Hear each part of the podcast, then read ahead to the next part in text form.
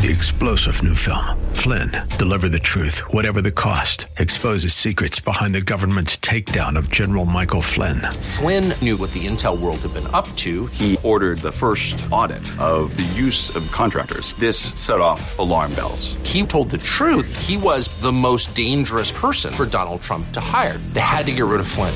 Flynn, deliver the truth, whatever the cost. Available now. Watch it today. Go to salemnow.com. Salemnow.com.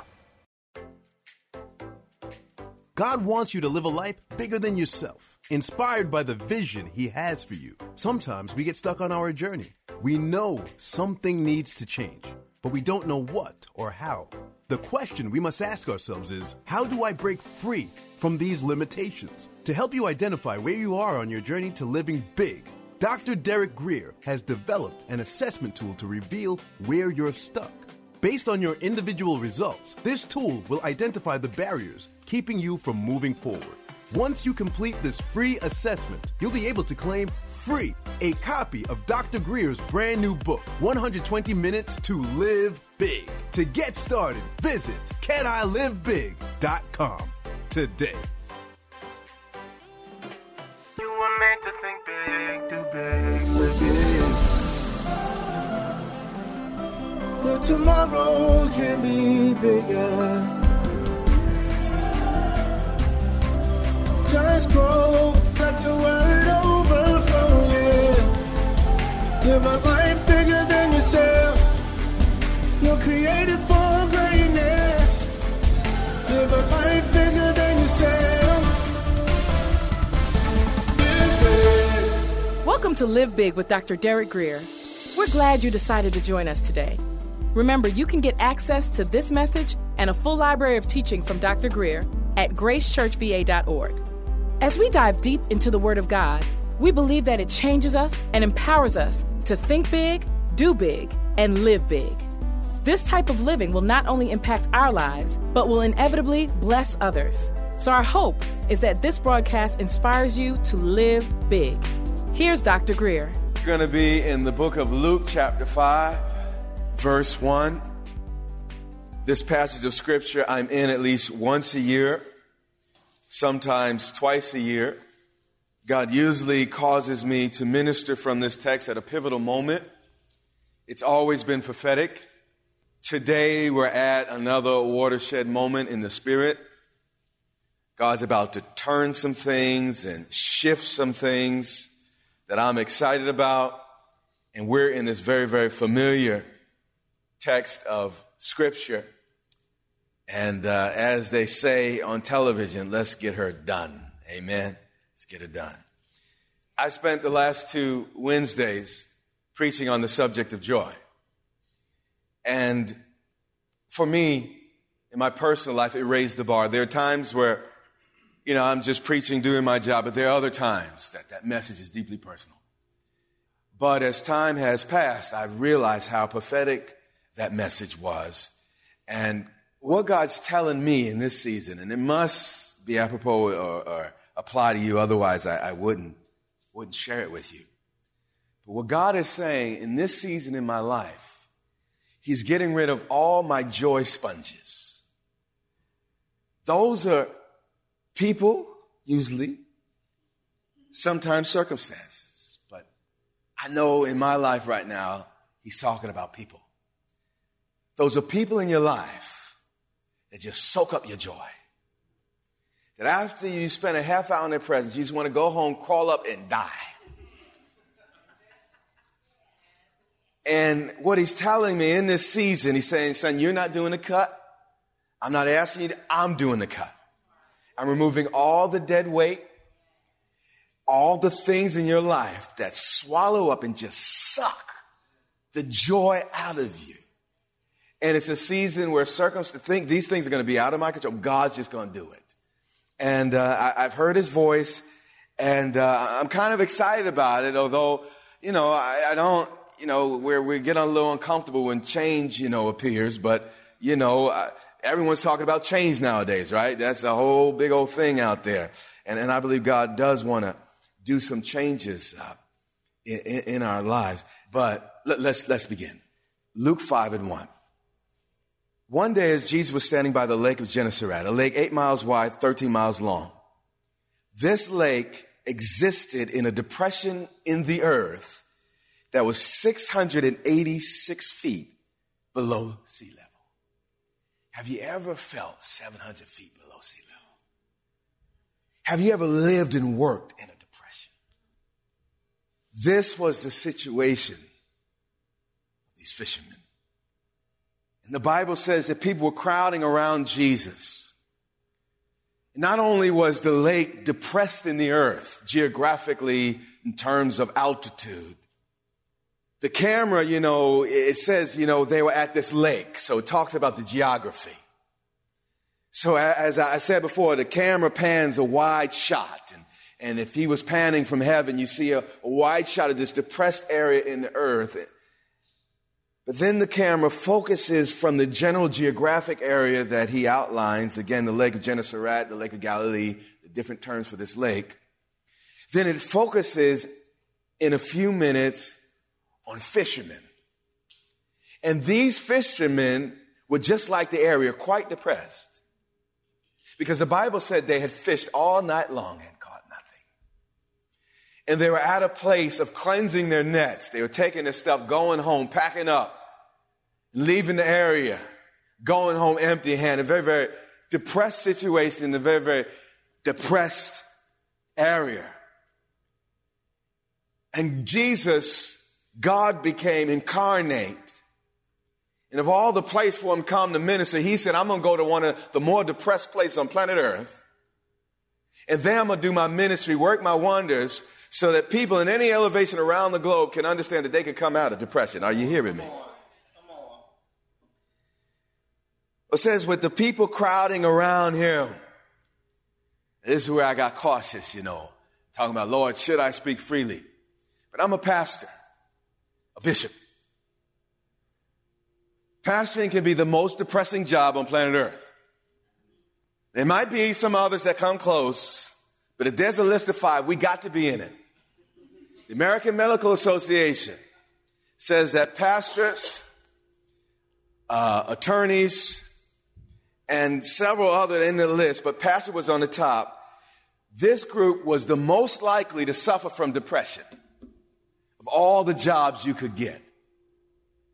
You see, the challenge that comes with pastoring, you see, this is where I was concerned. I don't like beating up on the church because I love the church. Christ died for the church. But sometimes you got to speak truth in order for the church to get healed and get better. Please hear my spirit. I'm not trying to be critical. But as a pastor, I've discovered that often the unhappiest group of people on planet Earth are not those in the clubs. They're those that come to church every Sunday, and oftentimes some of the most frequent attenders. As a pastor, often during the week I have to deal see, I'm not, it's not about me. I don't know why it's going this way, but I gotta, I gotta flow with it, okay? Now, our trustees ain't that way, but, but let's just pretend is a time in the past so no one get offended right now, okay?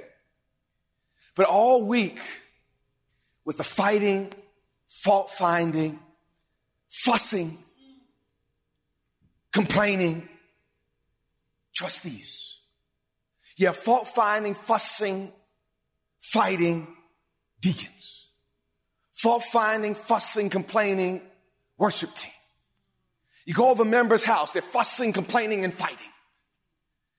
You talk to them, how's your day? No, well, we're fussing, fighting, and complaining. Everywhere you go in the church, it's fussing, fighting, and complaining. Pointing the finger, and everyone's saying, it's your fault for my unhappiness. You come in, you look people in the face, they're upset, they're mad, they're angry. Every day of the week, every phone call, you're dealing with a fault, a fuss, or a fight. And then on Sundays, it's your responsibility, in spite of your atmosphere of the week, you're supposed to impart joy, a life changing message that lifts everyone in the room Although all week they've been pushing down on you, you ain't no good, you never gonna be no good, we ain't never gonna grow, we ain't never gonna, we never gonna meet that bill, we never gonna meet that, ain't no one gonna ever gonna be saved, all week. That's what you hear. But as a leader, you're supposed to come in here full of God's presence and joy. Talk about a challenge. Are you hearing me? The two obligations in Scripture that are clear that a congregation has toward its pastor. In the new covenant, he said, The elders are those that labor amongst you are worthy of double honor. He's talking about compensation. You're supposed to compensate your leader financially. But then the second thing the Bible commands, and by the way, the Bible doesn't command a whole bunch of stuff uh, regarding leaders and how we're to behave toward leaders.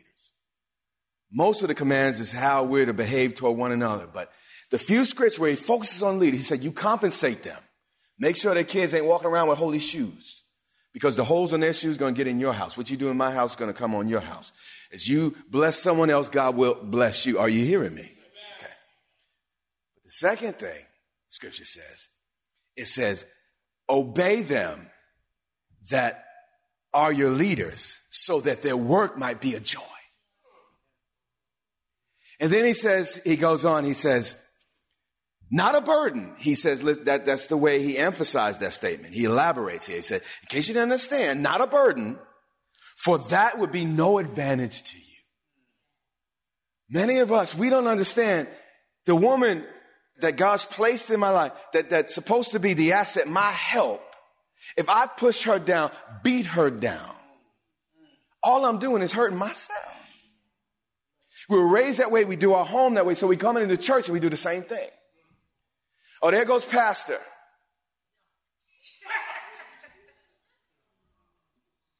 He ain't this. They ain't doing that. How dare he? And I want to fight about this. I, and then you say on Sunday, again, this used to be, where is the anointing? Where is the power? There's two obligations that the church has that's clear. One is to make sure the leaders are compensated. Don't keep them down. You try to oppress another, you're going to find oppression in your own life. You release another in the prosperity and blessing, God will release you. You don't realize how much your blessings attached to me. Your destiny is connected to mine. Are you hearing me? I'm not asking for a raise. That's not where I'm going. God has blessed me. I'm doing well.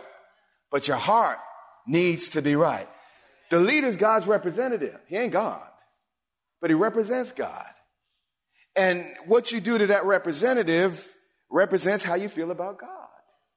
If you are, if you're peeing on your leader, you're peeing on God.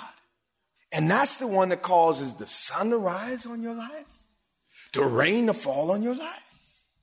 He's the one that keeps the, the, the, the air in your lungs. And if you ever try to keep down those God's assigned to help you, you are only hurting yourself. Scripture says there's no advantage. It's a, or it's no advantage to you. Are, are you tracking with me? But the second thing that we're to do is make sure that our leader's work is a joy.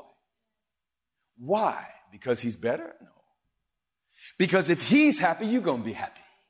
How do we say? Happy wife, happy life, right? Happy pastor, happy thereafter. Amen? Are you hearing me? Can we be for real? And can I speak plainly? So I understand despair. I understand depression. So I'm not talking down to you, kind of looking at my ivory tower because I just got it all. I know what it's like to be an oppressive, depressed situation. How many of y'all got bad children? Don't raise your hands. Okay. Now, there's a saying in the world that a parent is only as happy as their least happy child. And that's true. Because I have parents and, and we've had different problems with siblings, but they can only be as happy as their children were. And, and that's why a parent's greatest desire is for the children to be happy and successful so they too can be what? Happy. You understand what I'm saying? So the church, though, is likened to a family. So if all the children in the church are unhappy, what's it going to be like for the parents? So I almost have a vested interest in making you happy. Because as you succeed and as you su- excel, so will I. Are you tracking with me? Jesus is ministering in a depressed area, depressed people. I have 15 minutes. And he saw, he saw, God sees, please hear me. He saw at the water's edge two boats left by fishermen who were washing their boats. The focus narrows in the picture. And he sees men in a depressed situation that don't give up. They didn't leave their nets. They didn't leave. They're washing their boats. They're washing their nets, getting it ready to go out there again. Are you tracking with me? Jesus does this miracle for men that, that wouldn't give up in a very, very depressing situation. You see, that's why we walk through the valley of the shadow of death. Because if we are faithful in that valley, we will get through it to the other side. These men were being faithful in their valley. Jesus observed it, he saw it, and then he set them up for a blessing. So just because you're in a valley, that doesn't mean you should give up or you should quit. Stand was God's message this morning. Keep on walking or keep on talking, keep on, you know, you know the song. Keep moving through that valley. Wash your nets, get up again, try again. Go to sleep, get up again, and try again. These are the men that Jesus did this miracle for. But those of us that run into a little opposition or a bad day, we quit. We're not the people that this miracle is for. Jesus saw them at the water's edge, washing their nets, saying, We're going to clean this up and we're going to get up and do it again. That's the heart that attracts God. Are you hearing me? They, they were in depressed situations, but they were fighting the depression inside themselves. Are you hearing me? And they were working to get up again. Well, he saw the men and they were washing their nets. And he got into one of the boats. Everywhere Jesus went, he recognized that he was a solution. Jesus is a problem solver. So he knew, listen, if I can get in the middle of their problem, they're going to have the answer. Are you hearing me? So Jesus sees them over there with the problem. The problem is they're over there and he's here. So he says, listen, I want to get into the middle of your problem. And if you let me in, the middle of your mess, I'm going to turn this depression into an experience of great joy. But the question is, will you let the word of God, not just the high feeling of God, but the word of God, Jesus came with the word. He came with the word. He didn't get shy talking about urinating and pissing. He, he would talk to, to the Pharisees, call them snakes and scorpions. He wasn't like, he didn't get intimidated by nobody. But they let the unintimidated, unmitigated word of God in their boat. And let me tell you something. Many are not going to get the miracle till you get the unmitigated, the unintimidated, the for real word of God in the middle, right in the center of your life. Talking to you right where you are. Not a little pat on the head talking about, I'm just trying to keep my members, but talking to you right where you are. You hearing me? To move you forward. He got into one of the boats knowing that he's the answer. The one belonging to Simon. The, ca- the, the camera narrows now from the crowd to this one individual, Simon. And he asked him, put out a little from the shore. Obviously, Sam, Simon does this. And God often starts little easy things to build you up to the more difficult things. And then he sat down and taught the people from the boat. Verse 4 When he had finished, please hear me. Many of us want the miracle before he's finished. You don't get the diploma until you've gone through all four years or 120 hours of learning. Listen, you can be three credits short. You'll not get the diploma if you don't finish. The miracle only came when Jesus was finished getting a message across to them.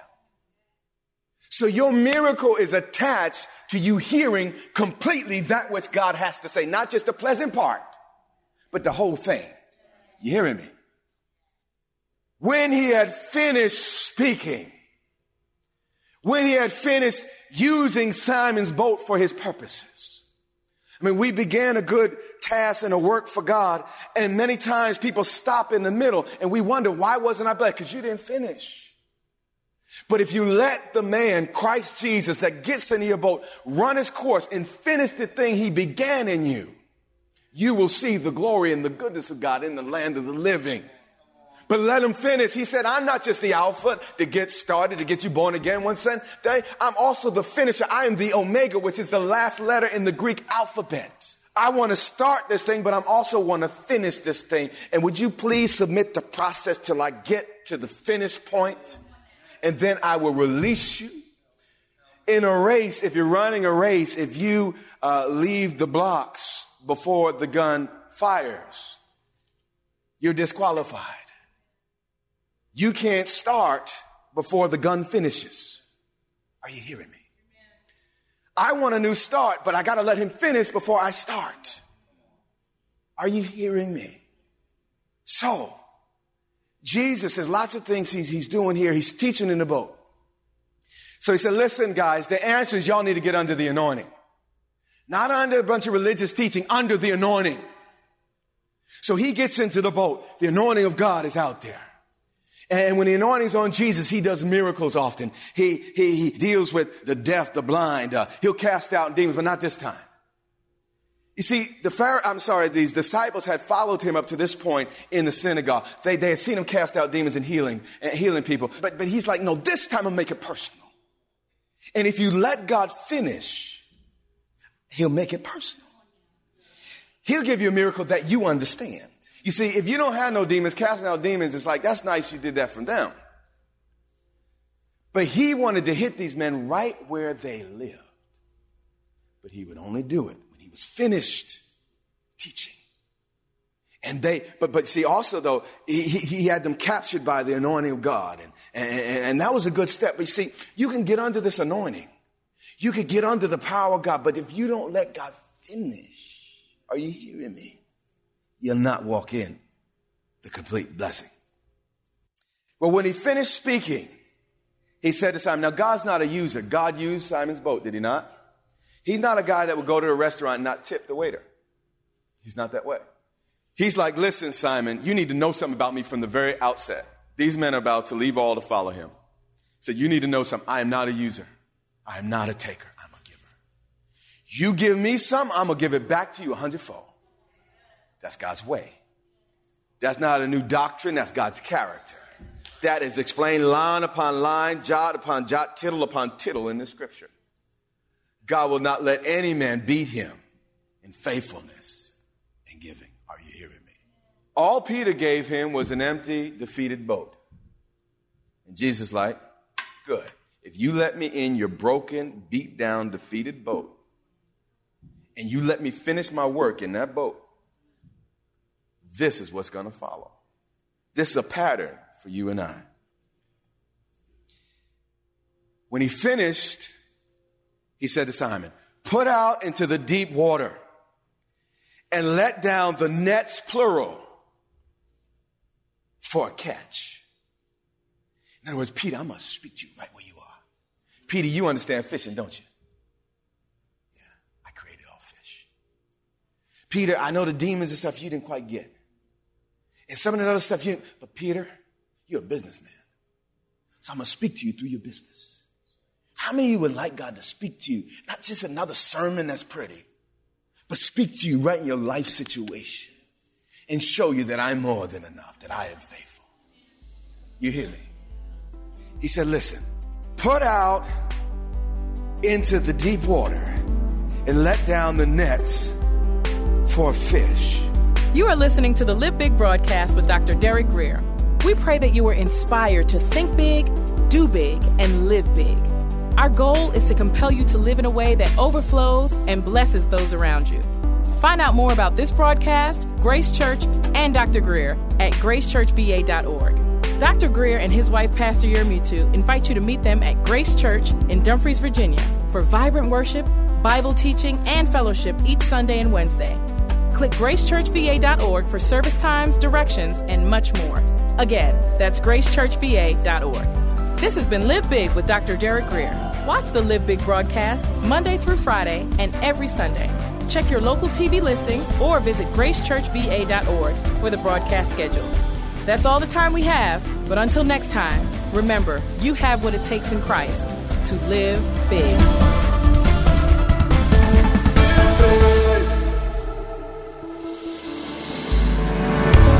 Amazon has a creative way for you or your business to support our ministry. It won't cost you anything extra and it's part of your normal routine. It's Amazon Smile. The prices, selection, and shopping experience are all the same. But when you go to smile.amazon.com first instead of just amazon.com, Amazon donates a percentage to your favorite cause and it doesn't cost you anything extra. It's amazing. So go to smile.amazon.com, search for Grace Church Dumfries, select us as your charity, then shop as normal. It's free, easy, and helps Grace Church and Derek Grier Ministries continue to reach those in need. Click smile.amazon.com today and check it out.